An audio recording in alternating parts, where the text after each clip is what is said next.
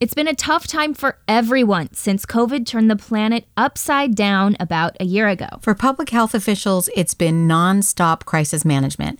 We'll talk with California Surgeon General about how the state is doing so far. Plus, an update from two small business owners who could benefit from the new stimulus package. Welcome to California State of Mind from Cal Matters and Cap Radio.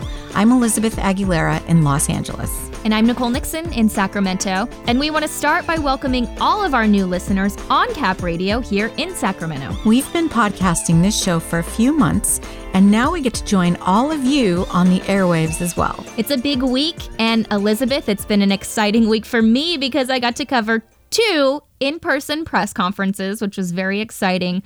But I had forgotten how exhausting it is to commute and pick out like real work clothes.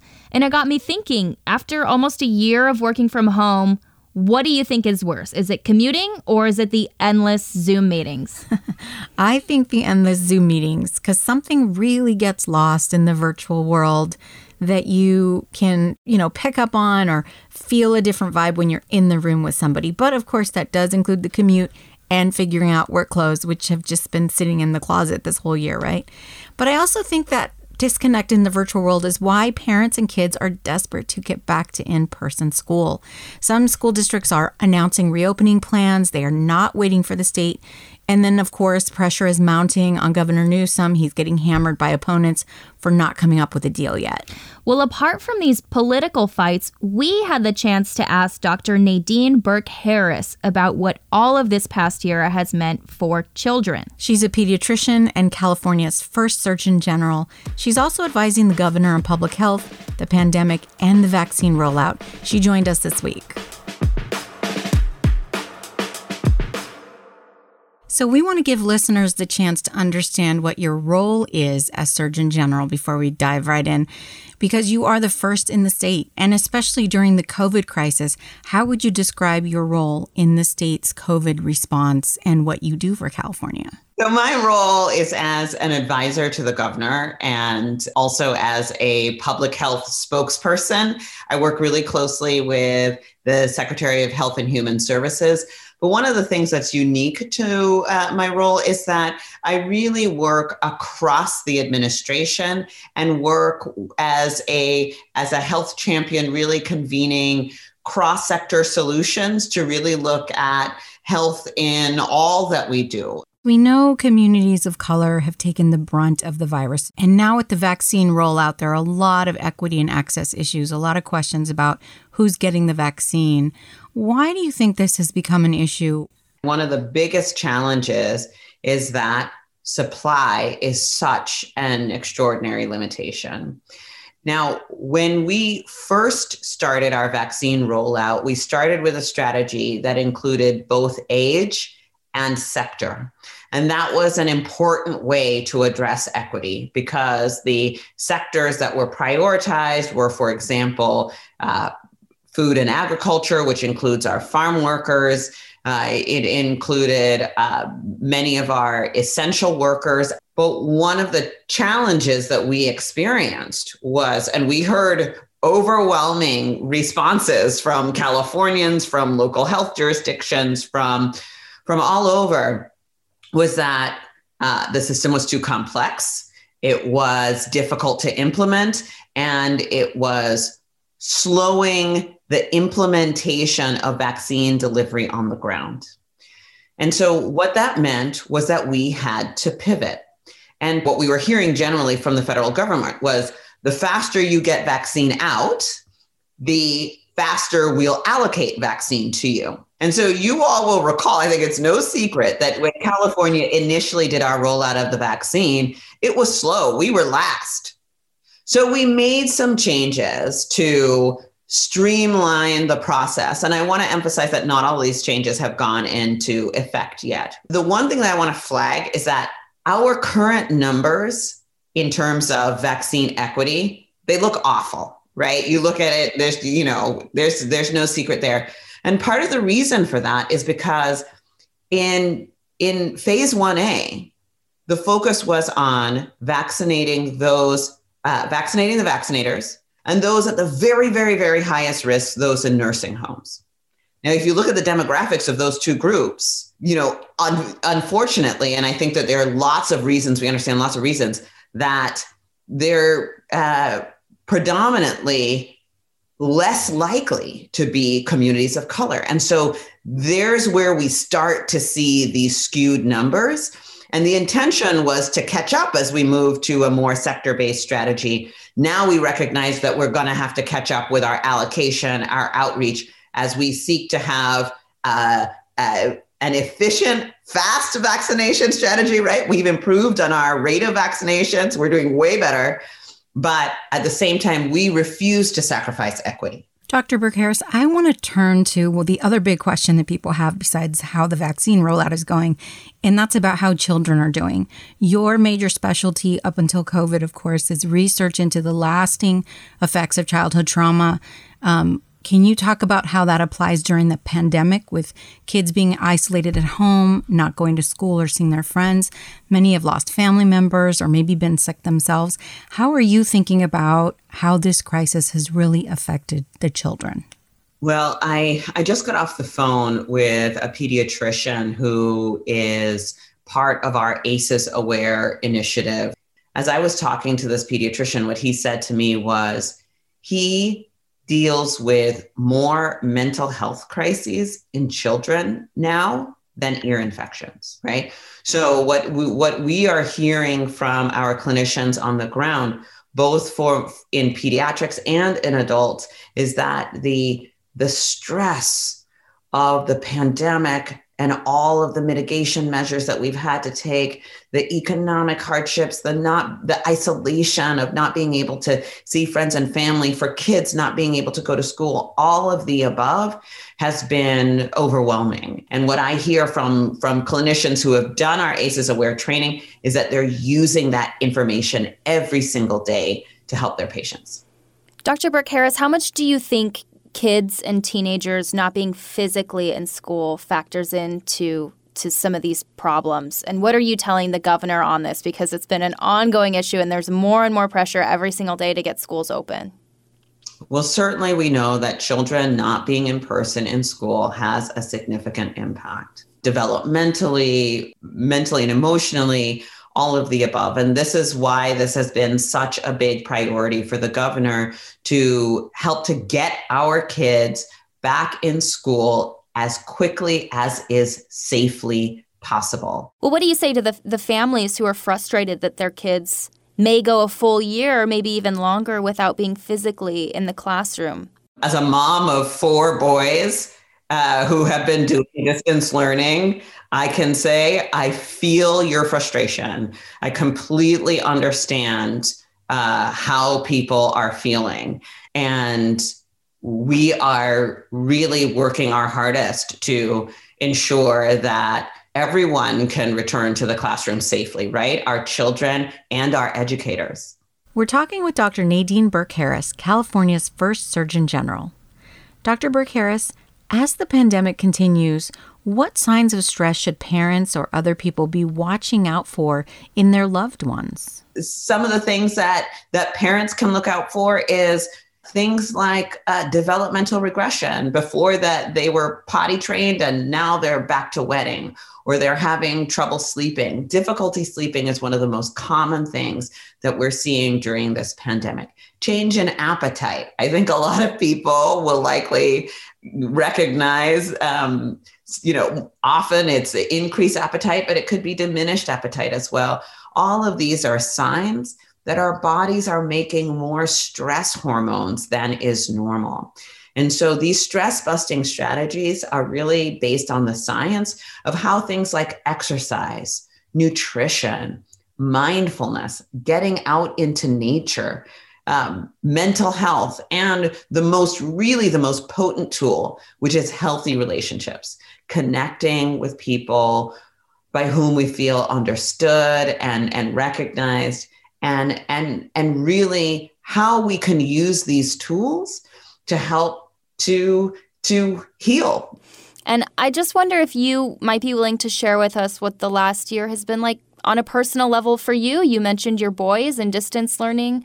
What other major challenges have there been in your life? You know, are you feeling overwhelmed and anxious and fatigued just like the rest of us? I think that as as most people uh, would imagine, the experience of fighting this pandemic and the role of Surgeon General is not separated from the experience of going through the pandemic as as a mom, as a daughter, as uh, as a wife.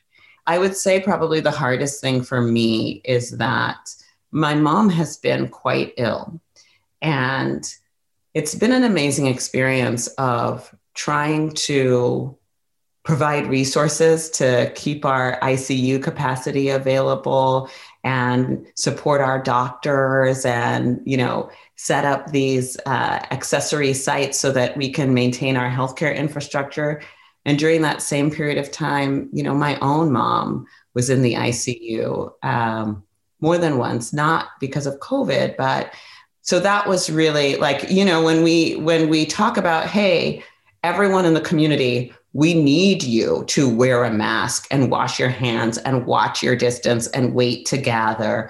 And we need it because for all the people who have COVID, and we need it for all the people who don't have COVID, who need health care and who are really sick, you know? And so it's been a difficult time. The, the hardest part about it has been not being able to go down and, and visit my mom. You know, my mom was in the ICU I, I drove down to Stanford Hospital and I was turned away at the door, right? And I, like everyone else, couldn't visit my loved one when they were extremely sick in hospital. And that is, um, I think the thing I would want people to know is that we recognize what those experiences are like. We recognize how hard it is to have four kids at home, distance learning, and you know, trying to work and trying to do everything else. And, you know, my husband and I have every privilege in the world, and it's still hard.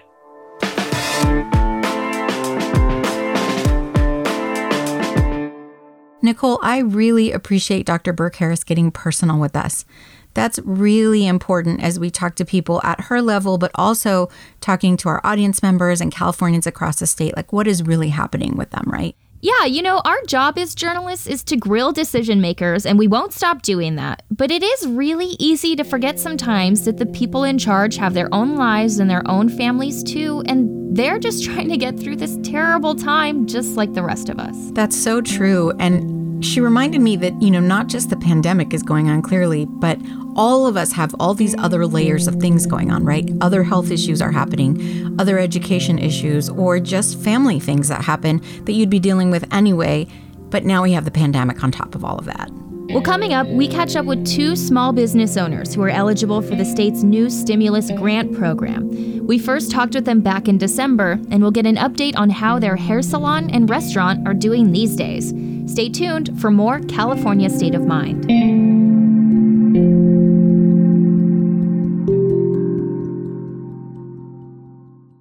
It's California State of Mind from Cap Radio and Cal Matters. I'm Nicole Nixon. And I'm Elizabeth Aguilera. More financial help is on the way for many Californians. The legislature passed and Governor Newsom signed a $7.6 billion economic stimulus package this past week. It includes $600 checks for households making less than $30,000 a year, plus another stimulus payment for undocumented workers who weren't included in the federal stimulus money. But we are going to focus on what the package included for small businesses throughout the state. And for that, we're revisiting a couple of folks we've spoken with before on the show. Rosie Ibarra owns Social Salon Suites in Glendale, California. She cuts and colors hair, and she rents space to more than a dozen other stylists. Welcome back, Rosie. Thank you so much for having me, Nicole. And another warm welcome to Al Griffin. He co owns the Placerville Public House in Placerville. Hi, Al. Thanks for having me back. Rosie, let's start with you. The last time we had you on the show was right after the state issued a curfew order in December. Obviously, you're not doing haircuts in the middle of the night, so that didn't affect you, I don't think. But last year was definitely a tough one. You did not qualify for a federal paycheck protection program. You did get a federal small business loan, but you told us that you had lost about $200,000 over the year. Give me a sense of how things are going right now. So, thankfully, uh, we have really managed our budgets with our business and personal life. So, we have been able to float throughout all of this experience. But, you know, we already received the bill on paying back the federal loan that we received back uh, last year. We did apply for the second round of PPP. And then, uh, so that's been able to help us out at least for this year. Uh, but again, it's still a big blow. Um, we finally have hit a bottom. So now we can finally build from that. Uh, that was the biggest fear from last year where there was just, we, we didn't hit a bottom yet. And so we didn't know how much we were going to continue to lose. So we're really grateful for that. And, um, and we're just looking forward to a much brighter uh, 2021. Well, Al, how, how are you doing? You are in another hard hit industry. You have a restaurant and a pub. Uh, last time we talked, you said you were investing in patio heaters and other things to keep customers coming by. But you said that the community had been a lifeline for you and that you were on this financial roller coaster. Are you still on it? Yeah, we, I mean, we went into winter up here in the, the foothills and it got cold. So we had uh, really difficulty trying to navigate the patio and the outside spaces and keep our customers happy. A lot of restaurants were starting to go indoors regardless of the, the guidelines. And we really had to be careful to navigate that because um, we still had an obligation to keep ourselves safe and our customers safe. We did okay considering the time of year is usually the busiest time of year for us, um, being the winter time a lot of tourists, a lot of travelers. So it was it was difficult. Uh, we have now since shut down our pub to move down the street to a, a, another spot, another location. So things are looking up. Things are looking brighter. Why are you moving the restaurant? My fiance and I, my partner and I, talked about whether or not we wanted to continue the pub. We wanted to keep it open. Do we want to just let it go. Our lease was coming up. We were close to calling it quits. And then uh, we spoke with some other folks down the street that owned another spot. And it just started to kind of turn into a really ideal situation uh, for us. And we really couldn't pass it up. Before we get to the stimulus money, let me ask both of you what's been the biggest, most frustrating issue for you over the past year? Like, can you pinpoint one thing in particular that made you just throw your hands up and want to give up? well, I'll go first on this one. uh, pretty much everything. I mean, from the moment that we were given directives on how to properly and safely uh, take care of our customers back in May, I believe, all the way to now, nothing's really changed. And so the fact that we keep getting closed and not having any data to support our closures and how it was going to contribute to the worsening of the virus numbers, it was like no one was listening. The metrics just are, to- uh, I feel like I'm in a, a Dr. Seuss book. You know, up is down, down is up. You know, I, I don't even know what's going on. I have to thank clients for being so uh, understanding and supportive, and for some of the business owners supporting business owners to help each other out. Um, but it's uh, it's grim out there. It's really sad. It has been the biggest nightmare ever. Al, is your answer, you know, what's been most frustrating issue for you? Is it also everything or is there something, you know? It is. There's so much to take into account, whether it's the guidelines changing and how do you conform and how do you cope with those weekly you know monthly updates and most frustrating thing is is that you have to be so flexible and try to change your business model like any given week a couple weeks go by and you're hearing colors and tiers and mid you know around us we have businesses that are ignoring it all you feel like you're not even operating the business like you normally would. You're listening to California State of Mind, and we are talking with Rosie Ibarra and Al Griffin, two small business owners here in California. So, for our listeners who are not small business owners and might not know the details, this stimulus package provides more than $2 billion in grants to small businesses. These are from 5 to $25,000. Rosie, will you be applying for these or have you already? Um, and also curious, how much of a difference does that amount of money make potentially? So I already have applied for it. Um, unfortunately, it has been put on a wait list. I, I mean, honestly, my rent alone just for the salon itself is twelve thousand dollars. So, you know, it may float me for just one month, but, you know, we've already lost. Actually, now it's gone over $250,000 just from last year. And a lot of it has turned into some personal debt because there just wasn't any funding available for our business. It's challenging because you get all the paperwork in. It's been an absolute nightmare to get a hold of anybody from the department. I don't foresee it even showing up, quite honestly. So I'm really happy that the at least the PPP loan came through. Uh, but again, that was only fifteen thousand or something, so that already got smoked up in rent right there. That's huge, two hundred fifty thousand dollars in debt. How do you come back from that? Well, thankfully, I'm quite resourceful. I have to. Well, I ended up going back into doing hair. Uh, my husband and I, we also have our real estate license. We're thinking about getting back into real estate. I mean, we are trying our best to do everything we can to um, to come back above ground. Spoken like a true small business owner, just a little bit of everything. Got to do what you got to do. How about you, Al? Have you applied for one of these grants? And can you walk us through the process? Rosie talked about it a little bit. How does the system determine whether you're eligible? Yeah, we did the original round of PPP, and we were uh, we were able to put back a lot of our employees to work. We applied for the grant. Uh, that was that was a little while back. The California one, um, I believe we got. I don't know if we got denied or we just were on a wait list. Thankfully, I have this amazing bookkeeper that helps out immensely when it comes to filling out some of this paperwork.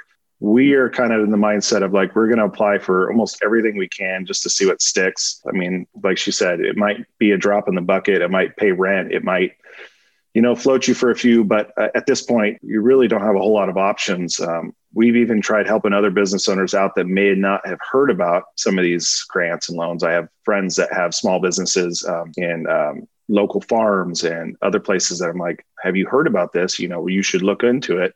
One of the things on the opening and closing is people don't realize is when you close, you you know, you have to put your employees out of work for a little while. You're with us in the restaurant, you lose product, you lose food, you lose a lot of waste, and then to reopen, it costs money again. You have to to revamp and, and re-prep and recook. And, and there's a lot of waste and a lot of cost that goes into opening and closing opening and closing and limiting your hours. And so um, we are hopeful that you know a little bit of this grant money will come our way and it'll kind of maybe just give us a little nudge. You touched on this a little. Um, do you either of you have any other advice for how you've gotten through this past year? You know we've talked a lot about some of the big struggles but have you gained some wisdom too that might be helpful for others out there? Try to stay focused on what the bigger picture is and don't let um, you know fear take over because that's unfortunately what's going to um, you know really solidify the business not doing well at all so you just got to really have bravery